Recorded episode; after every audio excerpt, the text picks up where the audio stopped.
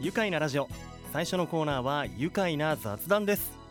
今日のゲストはデジタル技術で大家を盛り上げるクリエイティブ集団新シズモのリーダーの赤川秀幸さんです。よろしくお願いします。よろしくお願いします。ようこそ愉快なラジオにお越しいただきました。ありがとうございます。赤川さんもうもうジャニーズ系のイケメンなんですけどお年はおいくつなんですか？と今年で24になります。24歳、えー昨年大学を卒業されてはい、ね。さあじゃあもう早速なんですがクリエイティブ集団うん。新シズモについてご紹介いただけますか？はい、えっと僕たちがやっているシンシズモはえっとまあ 3D スキャンみたいなデジタル技術に興味を持っているはい。学生で集まっているチームで、うん僕が大宇都宮大学の学部3年の時です。あ学部4年ですね、はい、の時に結成した、うん、まあ、クリエイティブ集団になってます。へえ宇大生がもうこう中心となって集まったクリエイティブ集団 3D 技術を駆使する集団ということでね。今宇大の OB である赤川さんがはリーダーを務めていると、はいそうです。ねこの新シズモでは宇都宮市の大谷石の、えー地下、えー採掘場跡うん。あそこを 3D スキャンしてはい。デジタル化したそうなんですよね。デジタル化しました。デジタル化。はい、うわ今っぽい響き。どうなんでしょう。なぜ大家の地下空間をデジタルデータ化しようとしたんですか？そうまず大家との出会いから言うと、まあ、宇都宮大学の授業でもちろん大家っていうものは取り上げられていて、はい。でそこで大家が今観光政策をやっているだとか、まあ、大家が持っているその地下空間っていう魅力だとか、まあ、同時に課題とかっていうのは授業で扱っていたっていう中で、うん。まあ、僕たちやっぱりその国内でもかなり珍しいじゃないですか大家の地下空間って。うんうん。なので、まあ、そういったところの魅力とかあとは観光やっているし夏いちごみたいな栽培技術もこう地下空間ならではの栽培技術とかも出てきたりしていて、えやっぱり大家は地上と地下の両方あるからこそ大家の魅力が発揮できるんじゃないかっていうところでえうん。一旦地下をスキャンしてうん。その実態を明らかにしようみたいな興味から始まりました。赤川さんの興味から。ね、はい。宇都宮大学のこう地域デザイン科学部建築都市デザイン学科。はい、でこうそういう勉強もしながらね。興味が湧いてうん、もうデータ取ってみたいぞ。そうなんです。撮ってみたいと。なるほどね。もう大家って言ったら唯一無二のもう地下空間で。そうですよね。はあ、いやもう本当こう新たなねこう資源の価値とか体験を生み出すためのまあまさに実験をねはい、始めたというところでね。うん。新シズもこの地下空間の 3D データ化ってうんうん。実際どのようにやるんですか、実際には専用のあのレーザースキャナーっていうカメラを使うんですけど、はい、まあ、それが1台かなり高いあのはあ。スキャナーを今回お借りしてえでそれを実際にあの機械を使うっていうのはあの、レーザーをこう壁に飛ばしたり天井にこう飛ばしたりすることでえはい、そのぶつかった壁がどこにあるかっていうかそのどの距離にあるのかっていうのをバーッとこう360度計測してくれる機械があってへで基本的にはそれでえはい全部の空間を点の集まりとしてうん、点群データっていうんですけど、点群データ、はい、点群データです。ちょっと待って。その点群データをはい。取るためにレーザーを照射すると、そうです、ね、レーザービームですよね。レーザービームですね。何色なんですか？何色なんですかね？何色かわかんないです。赤だといいんですけど。いだといいけど 赤っぽいなんかこう色なのかな、見えるんですか目に？や全く見えないです。見えないんだ、はい見えないです。ごい俺ギラギラのレーザーを今、あそんなライブ会場みたいなあの明かりは出ないですけど。うん。はい、あもうその目に見えない光線、レーザーでうん、ぐるっと360度そうです。計測をしてはい。集めるデータが点群データ。点群データですね。何ですか？点群データ。点群データっていうのは点に群れって書いて点の群れのデータっていう書き方をするんですけど、はい。本当にその文字通り、うん。えっと、出てきたデータを見ると本当に点でこう表現されているデータなんですね。はあ。でそこにはもう面もないですしうん。線もないですし、本当に点だけのこう、うんうん。まあ何ですかねはあ。絵みたいなものが点群データですね。細かな点で絵を描いたみたいな。そうですね。その点の集合体ではい。立体空間を表現しているという。はい。なので近くで見ると本当に点々なんですけど遠くから見るとはい。ぼやっとその全体像が見えてくるみたいな。立体的に見えてくるみたいな、なるほど。今ねその、えー赤川さんの、えーデジタルデバイス、ね。スマートフォンでうーわーうわうわこれはですね。大家の外ですよね。れ歴史資料館の親父旅館の入り口のところですね。はい。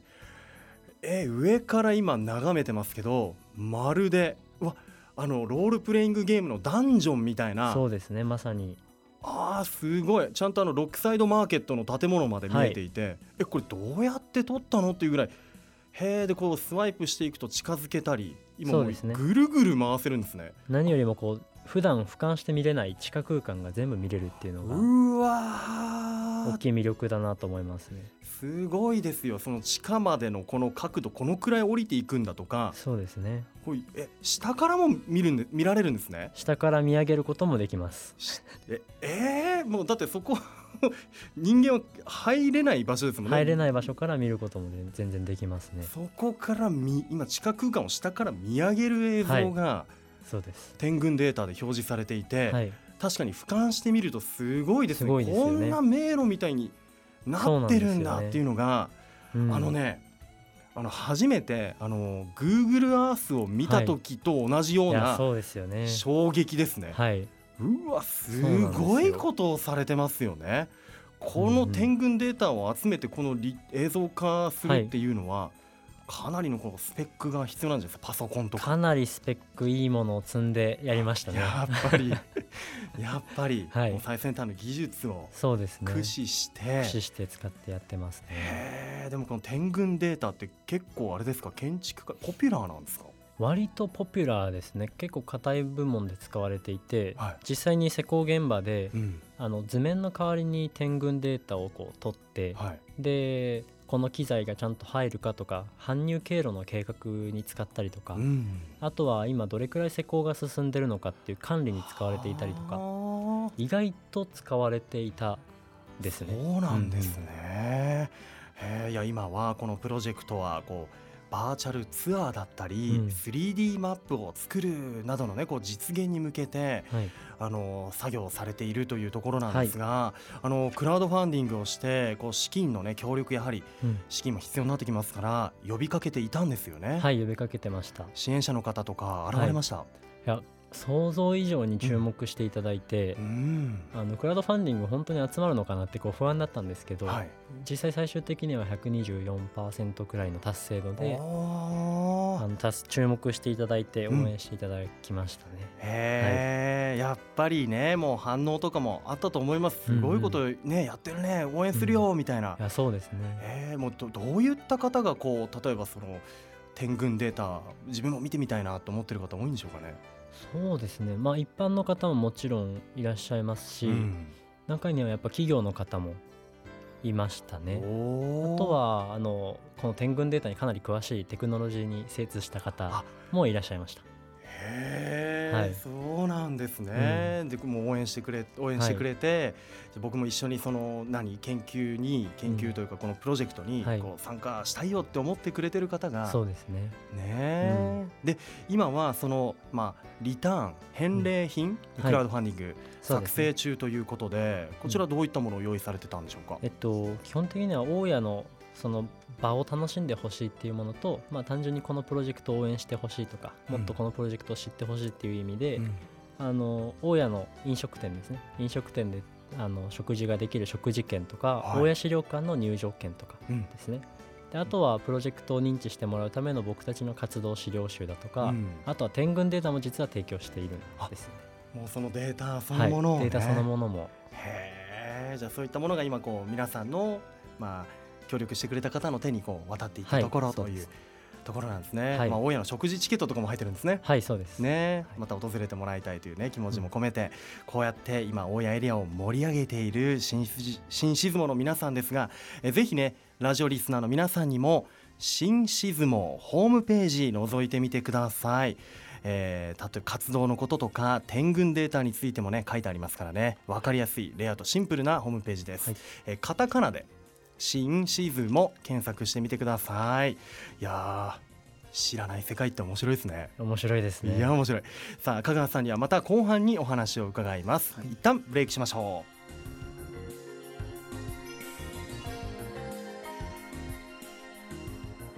う。愉快な雑談。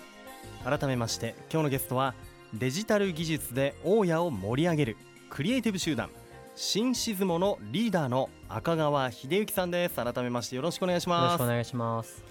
赤川さんは栃木県ご出身ですが栃木県のどちらのご出身なんでしょうか？那須塩原市です。わあ、はい。県北エリア。また自然がたくさんあってねはい。温泉もあっていいところですよね。ね。あそちらで生まれ育って、はい。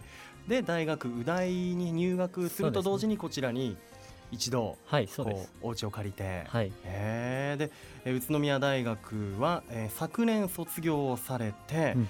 現在は他の大学の大学院でうん。建築の研究をはいやってます。いらっしゃるんですね。引きうーん、建築も奥深いというかまだまだ学びたいことがある。広すぎて溺れそうです。建築の沼に。沼にはまってますね ねえそんなね、えー赤川さんは新シズモのリーダーでもあります、えー2019年に、えークリエイティブ集団新シズモが結成されたんですが、は結成のきっかけっていうのは？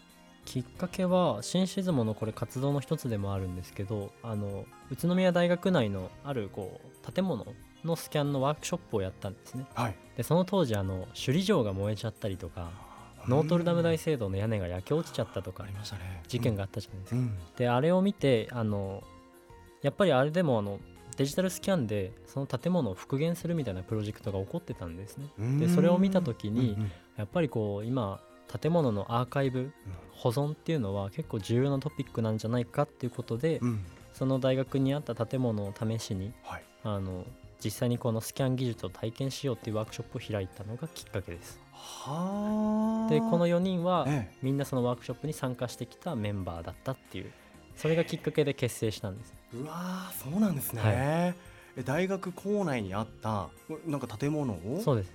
え 3D スキャンしてみようっていうはい。ワークショップきっワークシかけ、ョップです。ねこれメンバー4名はい。いらっしゃいまして。そうです。今日はあの現在も宇都宮大学に、えーうん。通っている、えー、飯泉さんも、ねはい。あのスタジオの外に応援にねそうですね。駆けつけてくれましたけどもね4名のメンバーで、はい。えー、と建築を学んでらっしゃるえー3名と、うん。今日来てくれてた、えー、飯泉さんは、えー電気電子工学科、は電気電子工学科ですね。あ、電気電子のね飯泉さんと建築をやっているうん。赤川さん、山口さん青木さんの3人この4名。そうですね運命的な。運命的な出会いですね。ね本当にそうですね。この4人がいなかったら新シズモは、結成してないです。うわ。はい、なんかあの例えが合ってるかわからないですけど、うん。あの4人編成のバンドみたいですね。バンドですね。まさにね。バンドですね。一人でも欠けてたらできないみたいな。いや本当ですね。新シズモですよ。はい。うん。でこうやっぱり大学でいろいろ学んでることがね電子工学とか建築とかそういったものがやっぱり生かされて、はいこういったプロジェクトをできる、う動かすことができるという。そうですね。ことなんですね。いや面白い取り組みです。あのこのデジタル技術を活用しながらやっぱ現実と仮想をこう融合した、うん。まあ、いろんな可能性をねはい。追求していると思うんですが、うん。やっぱりそのこういった技術ってこう今ある建物をこうん。うアーカイブ保存したい残したいっていうことではやっぱり需要があるんじゃないでしょうかね。あると思いますね。やっぱり大谷町今回スキャンで対象にやってきましたけど、うん。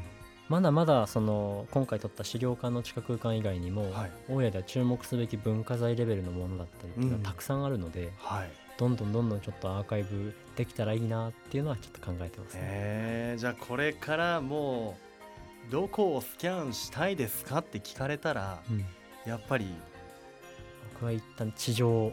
地上部分ですね大家の。大谷の。おー。これまたいろんな方の許可も必要になってくるかもしれない、ね。まさにですね、でも大家の地上部分街の部分をうん、フルスキャンして、はい。で地下できたらいもね。